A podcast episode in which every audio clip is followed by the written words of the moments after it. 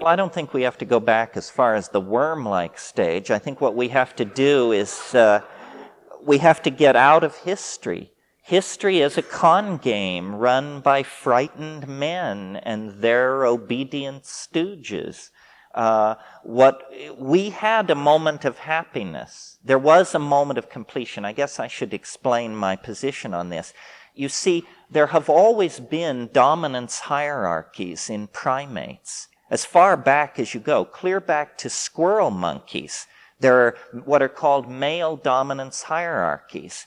Well, so then in us, this is was interrupted by psilocybin use over a period of probably a couple of 100,000 years. The psilocybin, forget that it's psychedelic for a moment. Just think of it as an inoculation against ego.